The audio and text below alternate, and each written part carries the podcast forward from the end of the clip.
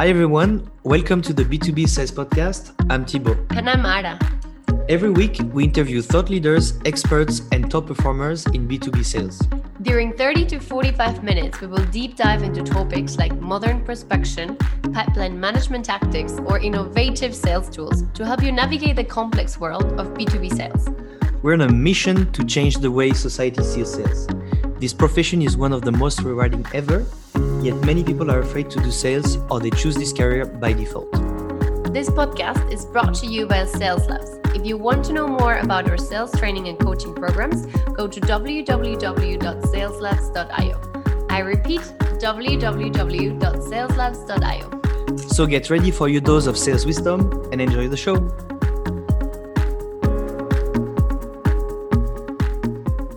Hello everyone and welcome to this new episode of the B two B Sales Podcast.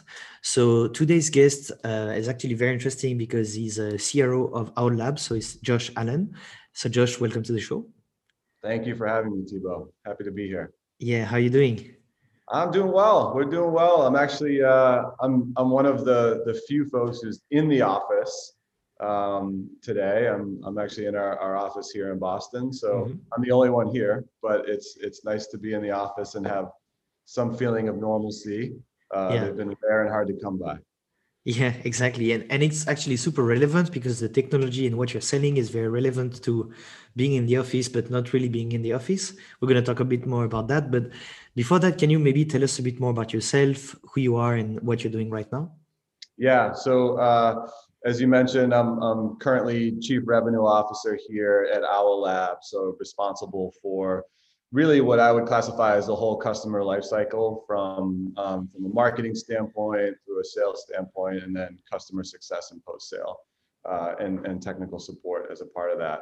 I've spent most of my career, if not all of my career, um, in sales. And, and so I actually kind of stumbled by accident into sales about, call it eighteen years ago. Um, when I got a, a job at a company called Sophos and started, you know, as the as the one who was responsible for going to get coffee for the sales team and processing the, their orders when they came in, and then sort of worked my way up. But I've been fortunate to be a part of some some really nice growth companies. Uh, LogMeIn was really where I even learned what a growth company looked like and uh, what happens when you take a business public and what that looks like going from private to public. Um, And and after that experience for ten years, I had a, I had a, a chance to be a part of that company and, and did a lot of different things along the way. Then joined Cargurus, which was another explosive growth company. Um, went to Drift, uh, which was another company that was growing incredibly well. And and here I am at Owl Labs, which, you know, believe it or not, of the companies I work with, may end up being the the fastest growth company of all of them. So it's um it's a lot of fun. I I, I pride myself and enjoy being at companies where you're um, you're constantly challenged by uh, incredible growth rates. Yeah, yeah, that's that's really, uh, and it's actually surprising because Owl, Owl Labs is basically you have a, a hardware you're selling, uh, and and it's gonna be the, you know, like often software is super high growth because there's no huge cost uh, to kind of deliver the value. You know, it's just another user on the software. But for you, it's more like sending objects or, or, or whatever. So can you maybe tell us a bit more about what's the Owl, what you're selling, and uh, what, what's the benefit for people for people who are buying it?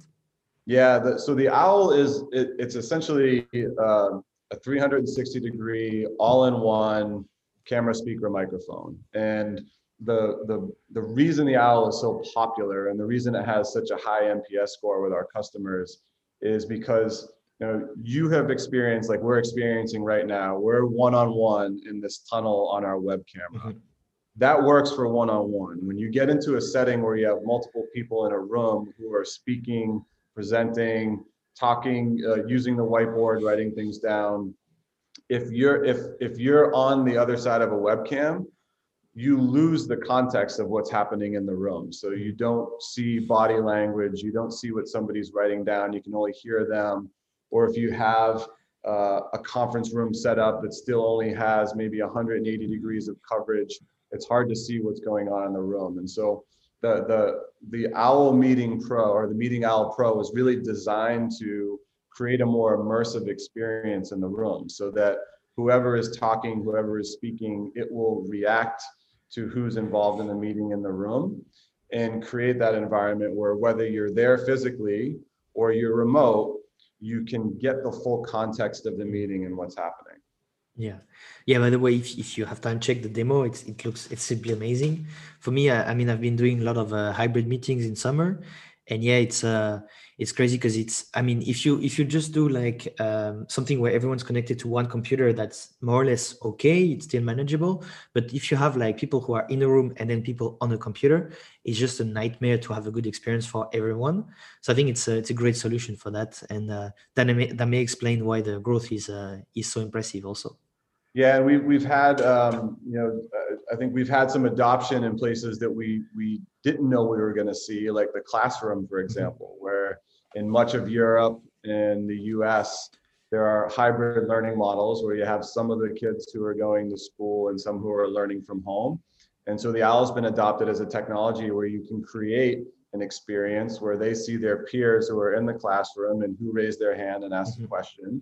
Um, and we also have the technology so that the teachers can use the classroom the way it was intended. They can use the assets, they can use the smart board, they can use the things that they have there and teach as they normally would, as opposed to being confined to this tunnel of being on the yeah. webcam. So, so yeah, it's, it's been nice to see the product adopted in a way that I think has stretched us as an organization to make sure we're, we're updating the technology well and providing the types of tools and resources that you need, whether you're a teacher, an office facilitator, or um, or someone in a state and local government environment where you're facilitating a, a meeting. So yeah. It's been nice. Okay, okay. And so it's not the first time you're C R O. You've been a C R O at Drift before joining Owl Labs. Obviously, the companies are very different. So what are the kind of like uh, differences you've seen in these in these two roles and the type of people you're selling to? Yeah, uh, great. I mean, they couldn't be more different, honestly. I think there's um, even just software, hardware alone are very different motions.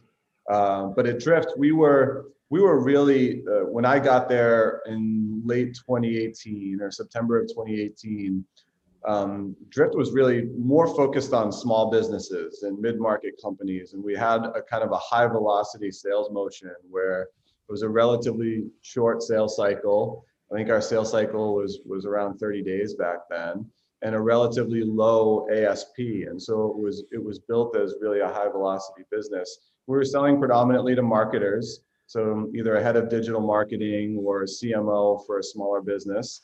And the goal of implementing Drift was that you can convert more of the traffic you have on your website into leads, pipeline, and ultimately close revenue. And um, what we found over time, though, is that our best customers were more upmarket in the enterprise, mm-hmm. where they had the resources internally to be able to roll out Drift well. They had pretty substantial S D R teams that could actually get involved in the chats when they reached a certain place. Um, and they were spending a lot of money to drive traffic to their website. And if they could increase their conversion by even small basis points, it had a really massive impact on their unit economics of the business. And so as a company with Drift, we started to pivot toward the enterprise, and that's where they are today. They're really focused on selling a platform to the enterprise where, frankly, it's it's a it's a much more valuable product um, for those reasons. And, and so the, the business changed quite a bit.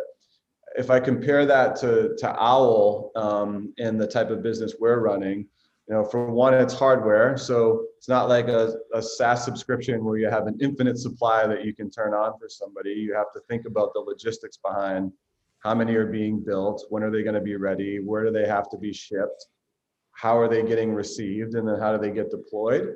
Um, so all of that is, is, is a part of our process. And but the sales motion itself has really been Um, similar to what Drift was early days, where it's high velocity, uh, inside sales driven.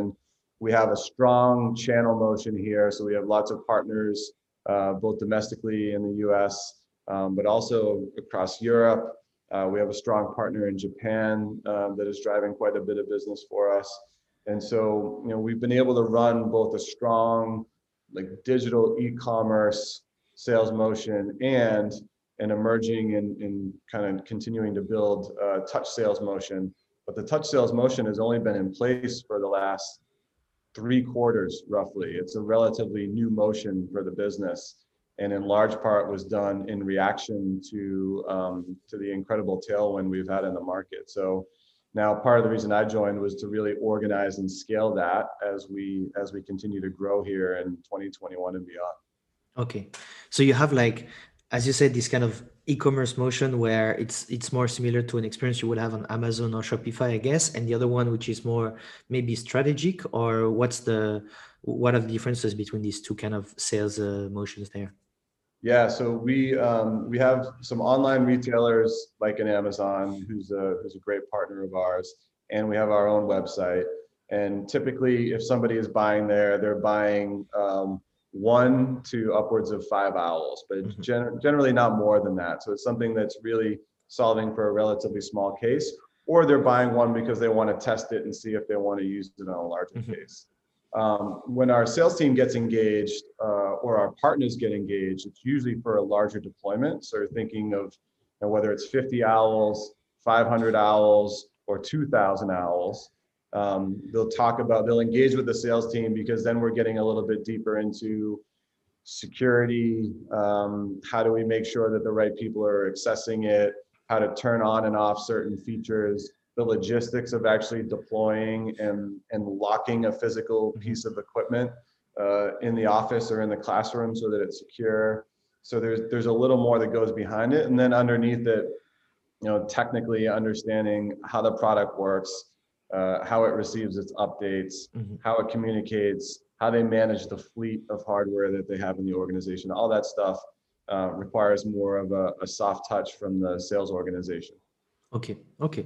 Yeah, that's super interesting, because I've seen a lot of uh, companies where they they have a model where it's a bit of e-commerce and then they try to go B two B, and often it's it's pretty tough because they have this culture of e-commerce, which is very different, where you will drive a lot of traffic inbound. I mean, I'm not an expert in that, but basically from what I understand, that's that's what you're doing. And then you go for B two B, like more strategic, and it's super challenging because culturally it's super different. I had a case where a customer had like customer service agents, and they wanted to turn them into salespeople, which obviously didn't work. But uh, yeah. that was uh, that was something something interesting. Did you have like some kind of issues like that too, to kind of uh, develop this, um, um, as you say, touch? How you call that? Like touch-based uh, sales, or? Yeah, we have a we have a direct sales motion. So um, uh, an Owl Lab sales team that is selling directly to customers uh, who have interest. And then we have a channel sales motion where it's really channel account management. So mm-hmm. managing the partners that we have out there who are selling to their end user base. Mm-hmm. Um, the, you know, it's interesting because I think originally, if you rewind the clock to this time last year, um, it was largely an e-commerce driven business. And mm-hmm. so the, the customer care team that we had in place, you know, they were doing some selling, but it was really helping with the processing of the order, as opposed to going through like a deep qualification process or discovery process of, of what the use case was. And so we've we've sort of separated that motion and turned it really into more of a customer success and service motion, so that our customers are getting the questions answered that they need to. But then when it when it elevates into more of a B two B discussion, um, where there's a, a deeper line of questioning, where they want to understand if they're using or looking at a competitive product, how they compare, um, situationally, how the product is going to react, going through a demo, going through an R F P process. Then we have a touch sales team that knows how to navigate the sales process, get into discovery, get into qualification, and better understand um, whether or not it's going to be the right fit to solve their problem. Okay. Okay. And so, so as as the C R O of Owl Labs, w- what are your main goals, and and uh, what are you trying to achieve, uh, you know, for the revenue organization right now? Yeah. Well, uh, with I think with any good C R O, it starts with a revenue number, um, and then underneath it, from a goal standpoint, I think it's it's. You know, we're going through this process of where we're we're transitioning from being a startup company, like a very small startup company, to a company that is in the scale phase of the business. So it's we have product market fit, we have a repeatable motion that is working, we have great unit economics in the business. Now it's about how do you pull that and scale that so that you have the right people, the right leadership in place to, that has seen that movie before and knows how to execute it. Um, and then the right types of roles in, in making sure that you have enough specialization and focus within those roles so that, you know, what often happens at a startup is you have people who are doing lots of different things, wearing lots of different hats, and they're more generalists. As you get into the scale phase, it's important to start to categorize those into specialty roles. Uh, an example I'll give is, I think oftentimes in a startup, you have salespeople who are selling uh, new products and new people that come in, and then they're also responsible for going and selling to existing customers and potentially having to renew existing customers, and they're doing all of it. As you scale, that gets really hard to repeat such a broad spectrum of responsibilities, and so you start to narrow that in, and we'll have our sales team that's responsible for selling to new customers, and we'll have our sales team that's responsible for selling to existing customers. And then again, as the organization gets bigger and bigger, you start to uh, you start to really specialize those more and more, so that you can get the most return out of somebody's time. Okay, so you basically you're you're like kind of uh, doing a lot of role specialization. That's kind of a big focus for you right now. Is uh, is like these building blocks of scale, where, as you said, you know, you're not doing everything. You're just like focusing on one specific specific area, like upsell or new business, and then having the right leaders to kind of grow this, right? Exactly, yeah. Like, for example, we're introducing uh, S D Rs for the first time in twenty twenty-one. We're introducing account managers for the first time, uh, and we're moving to a territory structure for the first time. So we can okay. continue to specialize where the team spends their time and how they focus. Okay. And so, so that brings me to another question, which is like, revenue is, is a big, you know, it's a big word that involves a lot of things, from marketing to customer success to sales and everything. And uh, often what I've seen is when you do role specialization, you have like breaking points that appear uh, between each kind of department. Is it something you're, you're facing? And, and, and if that's the case, how do you solve that? Yeah, it's it's a great question. I think some of it points back to how the, how the C R O role is defined um, by company.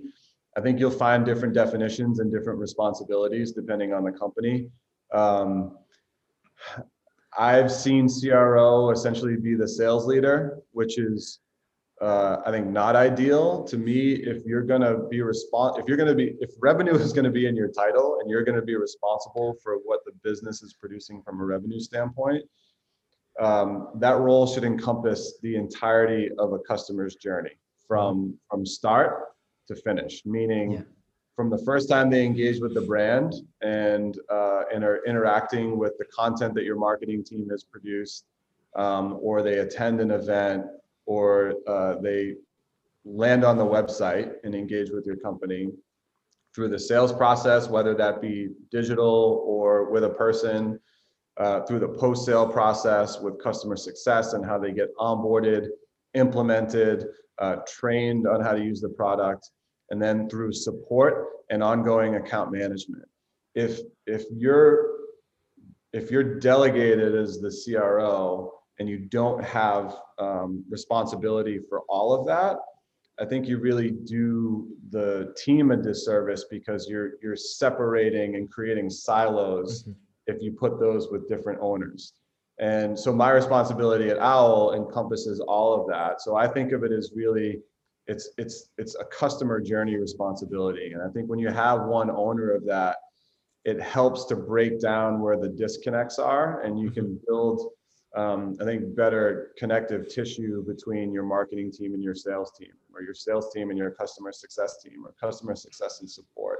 You can design systems that are all encompassing around them. Yeah. You, Um, and because what you're trying to do is really put yourself in a customer's shoes of how smooth is the continuation of my journey as I continue to interact with this company. And wherever you have those breaking points, you need to make sure you can fix them.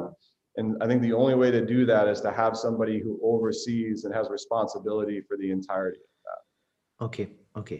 And so one question then for you, for your new S D Rs, will they be under marketing or sales? They will be under sales. Okay. They will okay. be under sales. And and uh, I've lived in both worlds. Um,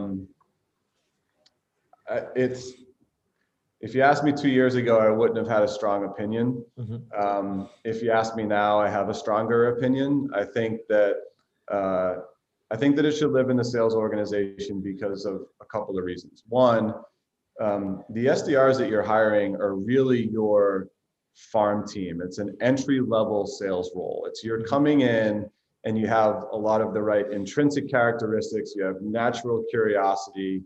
You have natural grit. You're a coachable person. But ultimately, if you're hiring somebody into a sales development role, their goal should be that they want to continue to take on more responsibility as a seller. And so great S D Rs are really good at qualification and discovery um, because they're taught how to do it, but also because they're naturally curious and they want to expose and expand. Um, And, and you want your sales leaders to have access to those individuals so that as they're planning for growing their teams, you can see somebody in a role for twelve months and say, man, they're amazing at being asked, able to ask these qualification questions. Their deals close at a ten percent higher clip than their next closest peer. Like, that's somebody I want to be able to advance in the organization. So you, you can keep it within the sales organization. I think if it's in the marketing organization, what I've seen in my experience is that um, uh, they're tied to the outcome from a marketing standpoint, which is usually pipeline. Yeah. Uh, sometimes those those numbers can get pumped a little. Whereas if you're in the sales org, it's either the deal materializes and closes or it doesn't. And I think you want the S D R as close to that as possible as it relates to responsibility and accountability. And, and, uh, and I think a sales leader running that organization creates more accountability for the quality of the work they're putting forward. Yeah. Okay. And so, so your S D Rs, is it, the plan is to kind of get them to do a lot of outbound or mostly dealing with, with inbound? We're gonna. We're fortunate that we have a lot of inbound flow right now. So a lot of their responsibility is going to be around um, uh, a tighter process around our lead qualification and making sure that we're getting the most out of the leads that we are generating. So they're really they're really going to be responsible for teeing up meetings for the account executives, yeah. for the for the sales team. Uh, and then as we grow into it, as we continue to expand, we'll develop an outbound motion. Mm-hmm. But for now, it's going to be predominantly inbound with um, with some selective targets that we're going to go after okay. with, with an outbound motion. Okay. Yeah, that's, that's very interesting because for me, you know, like uh, I, I sell a program which is called the T-shaped Sales Development Accelerator, where it's mostly for people who generate opportunities, and it has not so much a focus on qualifying opportunities, you know, as, as you said, where you have a lot of inbounds, but mostly like uh, growing your network. So knowing how to proactively add the right type of people, then serving problem-centric content, and then using that to do what I call warm outreach, where it's very similar to inbound, but instead of relying on marketing, you take like the, the lead on there, you create like, you can use mar- marketing content, but you give it your own twist and you use that to start conversations. And so for you, the, my question is like, as a C R O, like whenever you see that, so is it something relevant, or in your case, you're really try, trying to find people who are more around qualification and following the right process? Yeah, I think it's, I think it's really around, um, you know, for inbound, it is about qualification and process. Mm-hmm. It's really trying to, to understand for the leads that are being generated. Um, because you're you're trying to create a data set for your marketing team to be able to say, all right, here are the campaigns that are working. These are the channels that are working. Let's double down our investment there. But then these are the channels that aren't really doing a whole lot. Let's divest from there so we can focus in the right areas. Like your S D R team essentially helps you quantify what is working uh, from a marketing standpoint and what's yeah. not working.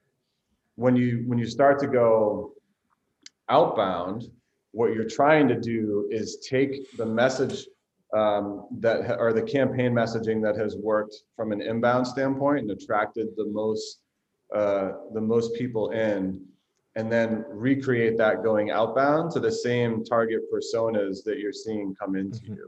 Yeah. And so that's that's for our business. Again, we're not we're not at that point, fortunately, but we will be, um, and it'll allow us to use what we have seen from a repetitive standpoint, constantly coming into our S D R yeah. team.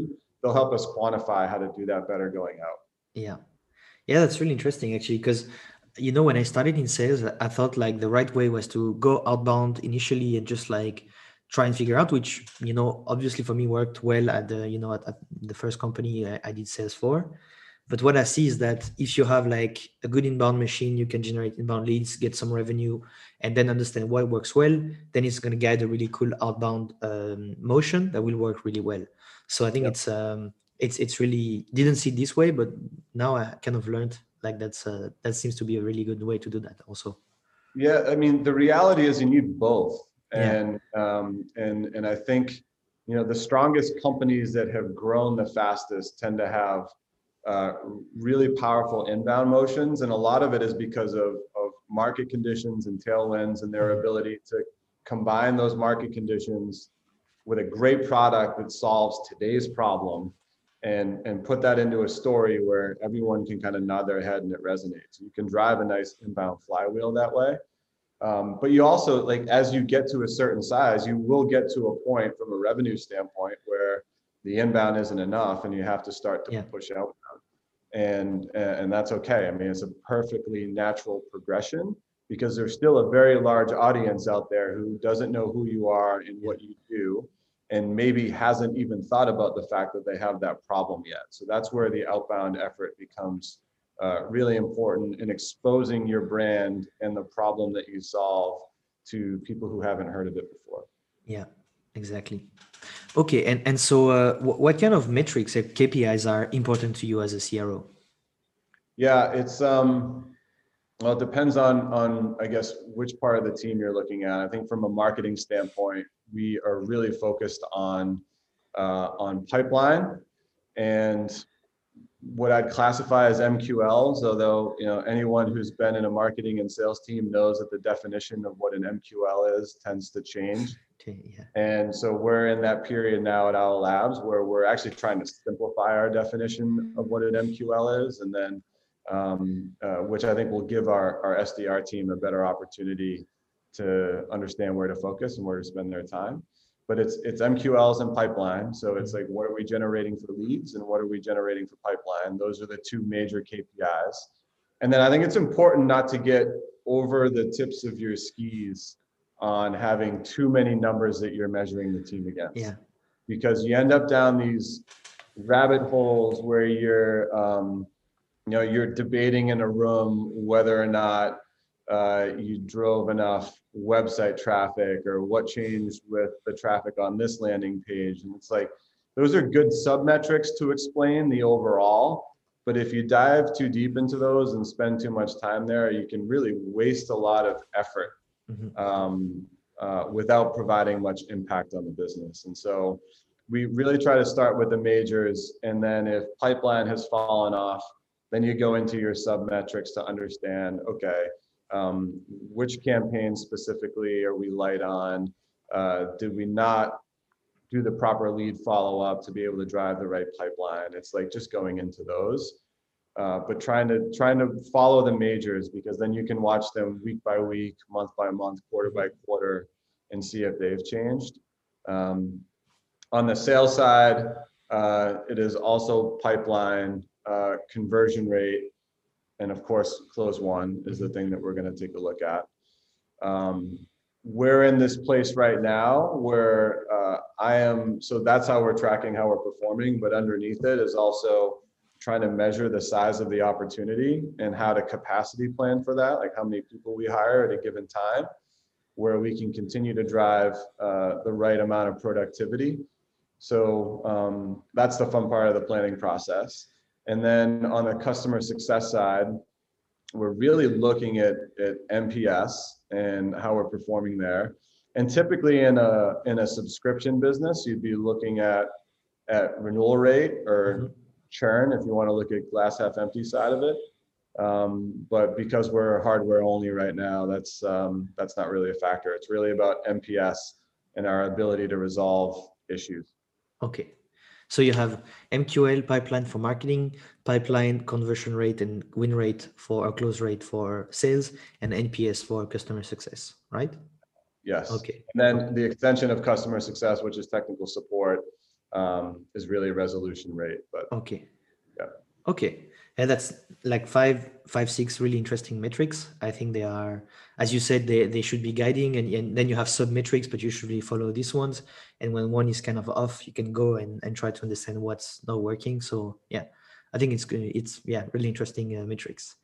Um, yeah. And so I always love to ask these questions. So uh, to give a bit of a, of um, let's say, to a bit of, of help uh, to the S D Rs that are listening to me. So if I'm an S D R and I want to sell you something as a C R O, what kind of, uh, you know, what's a good outreach strategy to get you? So you told me that uh, one of your main goal was like finding the right type of people to lead uh, the like the, the role specialization. So if we have around this problem, what would be a good uh, a good message you would answer to uh, if it was coming from uh, an S D R?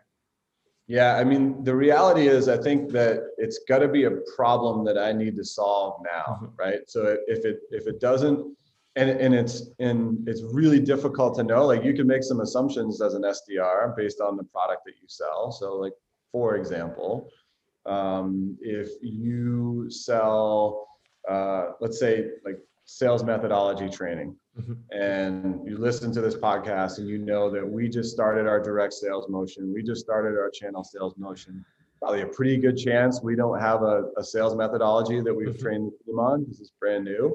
And so if you reached out and it was very specific to say, um, I listened to this podcast, or I know you've you've used this sales methodology in the past, and I'm guessing since your team is relatively new and you're in the process of scaling it, um, you haven't uh, they haven't had a chance to be trained on anything.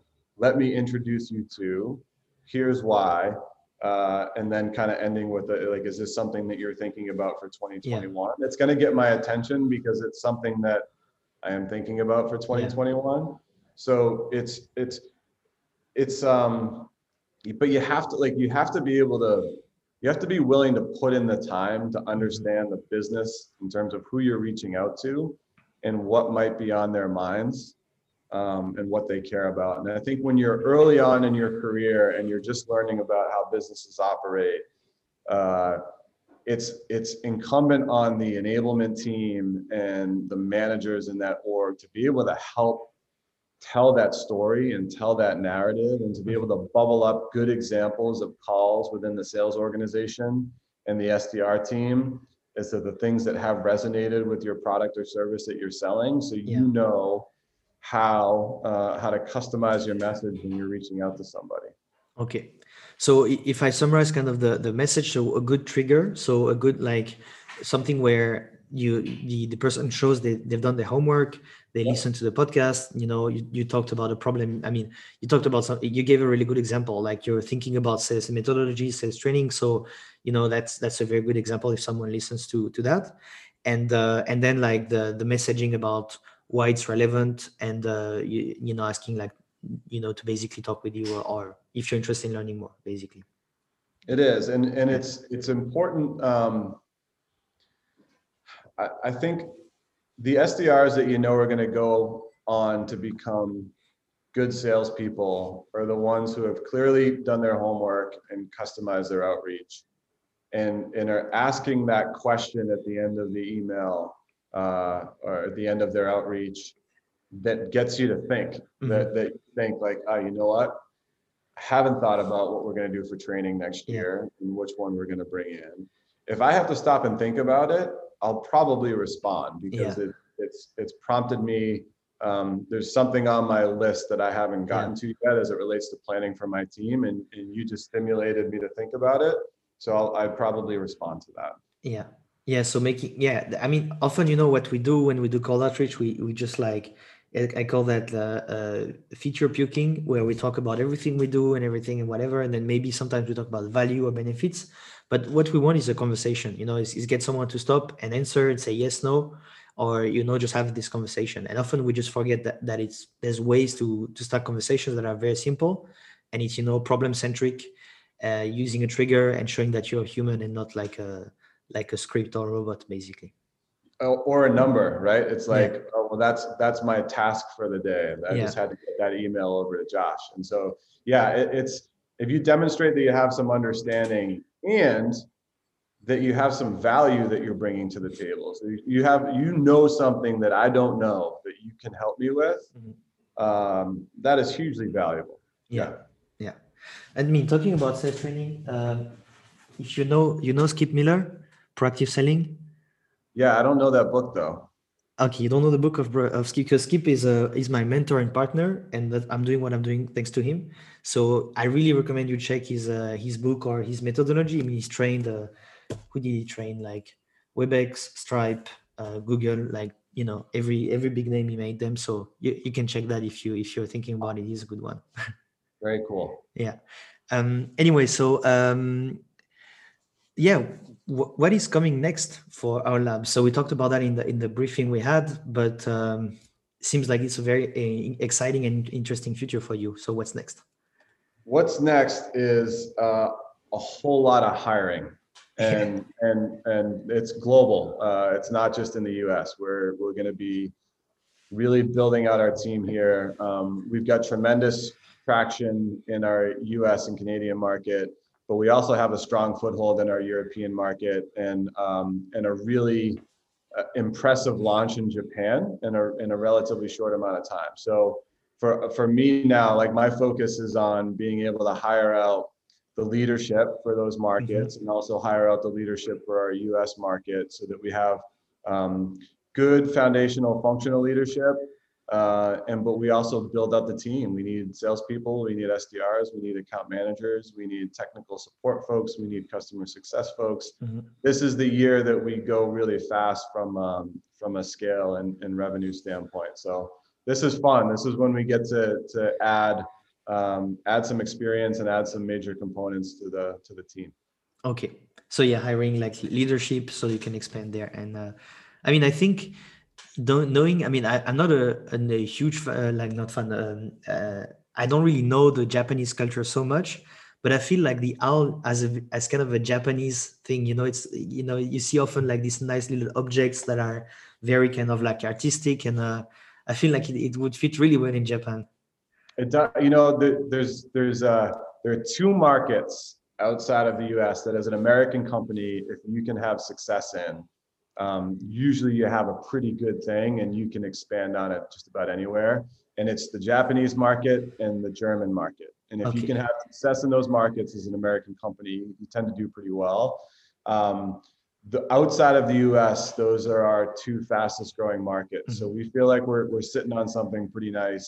And as we develop uh, a more strategic approach underneath it, I think we're gonna we're gonna really yeah. uh, gonna really rip in those markets for a while. I mean, if you manage to sell something that has microphones and cameras to Germans, you're good, because Germans are really really big on privacy. I live in Berlin, and uh, it's crazy the privacy and everything. So. I think it's well, and, and Japan is similar, so it, it's it's nice because they push on us as a business to make sure that our technology um, is up to par for what they need from a security standpoint, from a, a, a where your data goes uh, and how much data is being transferred, and whether or not there's personally identifiable information. So you're right, you're absolutely right. If you, if you can do well in the German market and you can do well in the Japanese market, um, it means really good things for yeah. for selling to other places. Yeah, exactly. And so if people want to get in touch with you, ask you questions, you know, like hear what you have to say, uh, how can they get more of you basically? Yeah, I mean, I'm uh, I'm pretty active on LinkedIn, uh, oftentimes because I'm I'm looking for people to hire. So uh, you can find me on LinkedIn and, and message me there, or you can reach out to me directly. I mean, my email here is josh at owl labs dot com. So it's a pretty easy one to remember. Okay. Okay. So I'll put like the, uh, not the email, because otherwise it's, you, I mean, it, like people will find it, they will listen to it and, and put it, because if you put an email and it gets scraped, and uh, you're going to get a lot of cold outreach, uh, but I'll put the LinkedIn, uh, the, the LinkedIn profile. Yeah. Thank you. Yeah. yeah. Thank you. Cool. So Josh, thanks a lot. That was really nice. I learned a lot actually about what problems uh, typically is. I mean, a C R O, I mean, uh, C R Os have, I guess, different problems, but now it's clear in my mind, and I hope in the mind of people who listened, what are your priorities, what you're working on. And it's uh, super interesting to see. So thanks a lot for coming on the show, and uh, talk soon. Yeah, thank you very much, Thibaut. It was a lot of fun. Thanks for listening to this episode. If you like what you hear, you can actually go for a small gift on my website. is w w w dot sales labs dot i o slash U L O S. I repeat, w w w dot sales labs dot i o slash U L O S. It's my ultimate LinkedIn outreach sequence. You'll be able to download it, directly use it, and you'll be signed up for the newsletter. And every Thursday, you'll receive the latest episode.